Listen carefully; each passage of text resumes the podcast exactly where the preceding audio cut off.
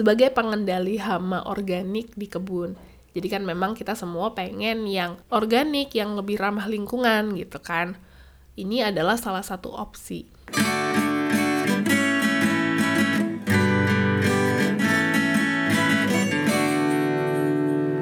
Halo teman nanam sekalian, kita kembali lagi dengan episode baru di podcast Mari Menanam. Denganku Retno Ika, seorang pekebun rumahan sama sepertimu. Dan podcast ini adalah tempat kita semua untuk belajar berkebun yang praktis, mudah, dan informatif. Di episode kali ini, aku akan bahas pestisida organik apa yang bisa dipakai di kebun kita. Baik itu kebun hidroponik ataupun kebun yang menggunakan tanah. Karena sebenarnya pestisida organik ini aman digunakan untuk semua jenis tanaman. Sebagai seorang pekebun rumahan, tantangan terbesar kita semua sebagai pekebun, baik itu pemula ataupun yang sudah cukup mahir, itu pasti adalah untuk menemukan dan menggunakan pembasmi hama yang aman dan gak beracun, baik itu untuk manusia atau untuk tanaman. Dan kalau bisa, kalau misalnya di rumah ada hewan peliharaan juga aman buat mereka kan ya. Nah, kita juga kan pasti ingin melindungi keluarga, melindungi lingkungan tempat kita hidup, tempat kita tinggal, dan semua makanan yang kita konsumsi. Padahal sebenarnya penggunaan bahan-bahan kimia sintetis untuk pestisida yang diproduksi manusia itu juga punya keterbatasan. Misalnya, pestisida yang ada di pasaran itu biasanya spesifik untuk varietas tanaman tertentu, atau juga spesifik untuk membasmi spesies hama tertentu. Tidak bisa menggunakan satu pestisida untuk semua hama. Nah, kali ini aku akan bahas minyak mimba yang bisa digunakan sebagai pestisida dan insektisida. Apa sih sebenarnya minyak mimba itu? Minyak mimba adalah minyak dari tanaman yang paling tangguh yang bisa digunakan oleh pekebun. Dia punya semua, ya nggak semua sih ya, dia punya banyak banget manfaat yang diinginkan oleh seorang pekebun. Karena apa? Dia bisa digunakan untuk diaplikasikan ke tanaman pangan dan aman untuk tanaman pangan karena itu akan masuk ke tubuh kita atau tubuh hewan piaraan kita. Minyak mimba juga tidak meninggalkan residu berbahaya di tanah atau sistem hidroponik yang kita gunakan. Jadi itu akan terserap oleh tanaman, tapi tidak akan membunuh si tanaman. Dia hanya akan membunuh hama yang ada di tanaman itu. Selain itu, minyak mimba juga mengurangi hama secara lebih efektif. Dalam artian, penggunaan yang kita aplikasikan dalam sekali aplikasi itu tuh bisa memberi dampak yang cukup langsung tanpa kita merusak si tanaman. Dan dia juga bisa mencegah embun tepung. Embun tepung ini apa sih? Ini yang biasa kita kenal sebagai powdery mildew atau satu residu yang biasanya ada di tanaman kita yang bentuknya seperti tepung dan menutupi daun dan mungkin bisa menjalar ke buah. Nah, mari kita kenalan lebih jauh dengan apa sih mimba atau tanaman mimba ini. Minyak mimba sendiri berasal dari tanaman pohon, ini pohon yang besar banget, yang namanya pohon mimba, atau yang bahasa ilmiahnya Azadirachta indica. Pohon ini sendiri banyak tumbuh di India atau di daerah Asia Selatan, termasuk Indonesia. Dan selama beberapa abad, kandungan dari pohon ini sudah digunakan untuk berbagai macam hal, misalnya seperti untuk campuran lilin, minyak, dan sabun mandi. Bisa juga digunakan sebagai bahan campuran kosmetik organik. Dari pohon mimba sendiri yang diekstrak sebenarnya bisa seluruh bagian tanamannya, bisa dari batangnya, bisa dari buahnya, bisa dari daunnya. Tetapi yang paling memiliki manfaat yang lebih, yang memiliki konsentrasi paling banyak adalah biji dari buahnya. Dan dari biji itu sendiri akhirnya diekstraksi untuk jadi komponen insektisida yang paling bagus. 3 sampai 5 tahun ke belakang ini kalau aku perhatikan di dunia berkebun baik di Indonesia ataupun di luar negeri terutama di US, penggunaan minyak mimba ini memang sudah sangat ngetren. Banyak banget pekebun-pekebun yang make karena memang manfaatnya yang bagus sedangkan tidak berbahaya untuk manusia atau untuk tanaman yang lain atau untuk hewan-hewan yang lain. Selain itu, minyak mimba juga bisa digunakan sebagai anti hama dan anti jamur yang paling efektif. Nah, untuk negara-negara yang punya kelembaban ekstra, anti jamur ini penting karena bisa melindungi akar tanaman terutama Penggunaan minyak mimba sendiri di kebun itu biasanya dijadikan jadi semprotan daun karena dia paling efektif untuk tanaman yang masih muda. Larutan yang disemprotkan ke daun atau ke tunas-tunas muda ini bisa menempel selama 3 sampai 22 hari di tanah. Jadi kalau mau disemprotkan ke tanah, itu juga bisa. Dia bisa bertahan selama 3 sampai 22 hari. Tetapi kalau misalnya dilarutkan ke air, dia bisa bertahan lebih sebentar, 45 menit sampai 4 hari. Setelah itu akan diserap oleh seluruh tanaman. Minyak mimba sendiri tidak beracun untuk burung, ikan, lebah, dan hewan-hewan besar lain seperti anjing atau kucing. Jadi kita nggak perlu khawatir untuk menggunakan minyak mimba. Dan penelitian dari berbagai organisasi di seluruh dunia juga menunjukkan kalau minyak mimba tidak menyebabkan penyakit kronis seperti kanker dan lainnya. Tidak seperti pestisida kimia yang belakangan ini banyak kasus gitu, misalnya seperti Roundup, kan itu berbahaya. Makanya aku bilang, minyak mimba sangat aman untuk dipakai di kebun. Untuk dijadikan sebagai insektisida, minyak mimba sendiri bekerja secara sistemik kalau diaplikasikan langsung ke tanah. Si minyak itu akan diserap oleh akar, kemudian akan masuk ke seluruh tubuh tanaman, diserap oleh akar kan ya.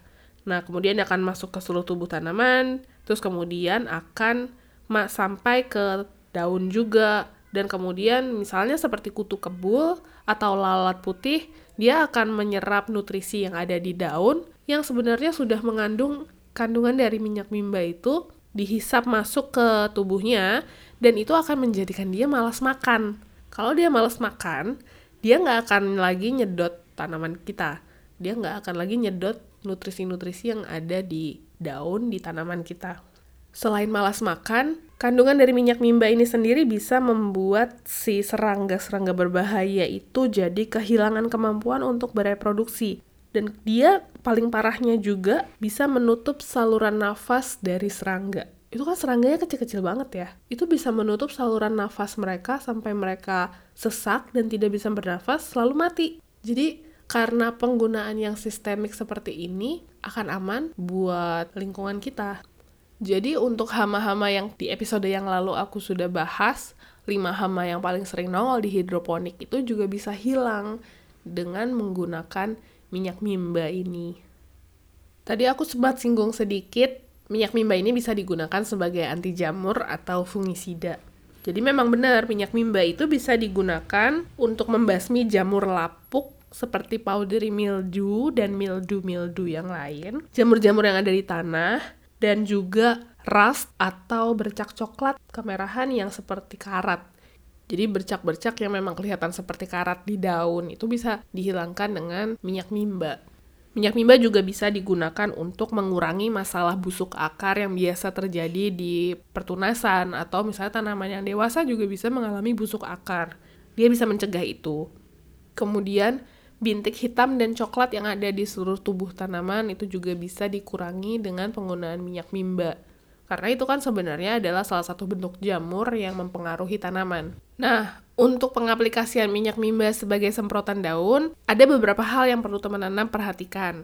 Jadi misalnya nih ya, beberapa tanaman tuh bisa mati, terutama kalau dosisnya berlebih. Jadi perhatikan baik-baik jangan sampai dosisnya berlebih karena bisa membunuh tanaman juga karena mungkin terlalu panas gitu ya buat si tanaman. Caranya adalah dengan menyemprotkan sedikit saja di satu daun. Perhatikan selama 24 jam apakah akan menimbulkan efek yang berbahaya untuk si tanaman atau misalnya seperti efek terbakar gitu kalau misalnya ada efek-efek seperti itu, mungkin dosisnya bisa dikurangi lagi. Jadi, bisa ditambahkan air supaya tidak terlalu panas. Kemudian dicek lagi. Kalau misalnya sudah dites ke tanaman dan hasilnya tidak berbahaya, tidak berpengaruh apa-apa, maka pengaplikasiannya bisa ditaruh atau diaplikasikan ke bagian daun yang tidak terkena cahaya matahari langsung. Atau bisa diaplikasikan di malam hari atau pagi hari pagi hari yang banget banget gitu ya subuh gitu jam 5 supaya si minyak mimbanya ini bisa langsung diserap oleh tanaman terlebih dahulu sebelum matahari mulai menyengat. Karena kalau matahari mulai menyengat penyerapan minyak mimba akan jadi lebih lambat. Dan ini akan berpengaruh ke tanaman. Karena ketika matahari mulai menyengat suhunya akan menjadi terlalu ekstrim. Dan ini akan membuat si tanaman stres. Selain itu, teman nanam juga harus menghindari pengaplikasian saat tanaman stres karena kekeringan atau terlalu banjir. Jadi misalnya teman nanam punya kebun organik di tanah dan saat musim kering atau musim kemarau, si tanaman-tanaman ini agak stres karena kekurangan air, jangan langsung diaplikasikan minyak mimba. Lebih baik fokus untuk mengurangi dehidrasi si tanaman terlebih dahulu untuk bisa diaplikasikan minyak mimba, jadi penyerapannya akan lebih efektif. Dan kalau bisa juga, aplikasikan seminggu sekali, sekalipun misalnya nggak ada hama atau nggak ada jamur dengan dosis yang sangat-sangat rendah, sesuai arahan kemasan atau resep yang aku nanti akan kasih. Pertanyaannya sekarang adalah, apakah minyak mimba ini aman, benar-benar aman? Jadi nih ya, teman nanam, Konsentrat tertinggi di pasaran untuk minyak mimba adalah sekitar EC-nya 50 atau 3-5%. Ini sebenarnya cukup tinggi, tapi kan ini konsentrat. Jadi teman nanam harus hati-hati dalam pengaplikasiannya, pencampurannya, ataupun juga penyimpanannya. Jangan sampai terminum, karena bagaimanapun juga minyak mimba itu adalah insektisida, bahan kimia. Ini bukan minyak seperti minyak zaitun ini minyak untuk digunakan sebagai insektisida atau fungisida. Untuk ibu hamil ataupun wanita-wanita yang sedang dalam program kehamilan juga sebaiknya berhati-hati karena minyak mimba punya kemampuan untuk memblok konsepsi. Jadi aku bilang berhati-hati ya, bukan tidak boleh sama sekali. Tapi kalau memang ragu, jadi sebaiknya jangan dipakai. Agensi Lingkungan Hidup US atau EPA menyebut minyak mimba aman sekalipun ada residu yang tertinggal di tanaman pangan. Tapi sebaiknya memang kita harus selalu mencuci bersih semua hasil panen kita dengan air mengalir. Ini akan menghilangkan residu-residu lain yang juga mungkin berbahaya. Beberapa kelompok pemerhati lingkungan juga memiliki kekhawatiran terhadap penggunaan minyak mimba berlebih akan memberi efek kepada lebah. Tapi beberapa penelitian juga menunjukkan penggunaan berlebihan tertentu akan berakibat fatal pada populasi lebah yang kecil. Jadi kalau misalnya swarm atau kelompok lebahnya itu kecil, mungkin akan berefek berbahaya untuk si lebah. Tapi tidak akan berefek bahaya untuk swarm atau gerombolan lebah yang lebih besar atau pada sarang yang lebih besar. Sebagai tambahan, minyak mimba itu hanya mentargetkan hama serangga yang memakan tanaman. Memakan tanaman di sini itu baik mengunyah daunnya seperti ulat bulu ataupun juga menyedot nutrisi yang ada di tubuh tanaman seperti kutu kebul atau lalat putih. Jadi serangga-serangga yang bermanfaat seperti lebah dan kupu-kupu itu akan aman karena mereka kan tidak makan tanaman secara langsung. Lalu untuk resep semprotan daun dengan minyak mimba itu bahan-bahannya yang pertama 5 ml minyak mimba murni. Jadi hanya menggunakan 5 ml atau sekitar 1 sendok teh. Kemudian gunakan sepertiga sendok teh sabun cuci piring. Jadi yang biasa kita pakai aja lah yang yang sabun cuci piring, tapi jangan sabun colek ya. Sabun cuci piring yang merek kepala itu yang san-san itu ya. Dan gunakan juga 1 liter air bersih yang hangat. Jadi jangan yang dingin. Pakai yang hangat. Cara membuatnya adalah campur sabun dengan air hangat, aduk sampai larut. Kemudian tambahkan minyak mimba sedikit-sedikit dan aduk sampai rata. Lalu kalau sudah rata, masukkan ke sprayer atau botol semprot, kocok sampai merata sampai tercampur semua dan langsung diaplikasikan. Ingat ya, larutan minyak mimba ini harus digunakan sampai habis karena kan tidak baik untuk menyimpan uh, dia dalam jangka waktu lama. Jadi kalau misalnya tidak habis juga ya udah terpaksa dibuang aja. Semoga bahasan tentang minyak mimba kali ini bisa menambah referensi teman-teman nanam sekalian sebagai pengendali hama organik di kebun. Jadi kan memang kita semua pengen yang organik, yang lebih ramah lingkungan gitu kan. Ini adalah salah satu opsi. Minyak mimba sekarang mudah kok dicari di berbagai toko online. Tinggal ketik minyak mimba atau neem oil. N-E-E-M oil. Gampang banget ya. Dan seperti biasa, untuk pertanyaan, saran, atau request materi, atau request apa pun yang mau dibahas di episode-episode selanjutnya, bisa kirim ke plantry@tanibox.com. Sampai sini dulu, aku pamit undur diri karena udah mulai berisik, karena di sini ada tetangga yang lagi bangun rumah. Jadi, sampai jumpa di episode selanjutnya dan yuk mari menanam.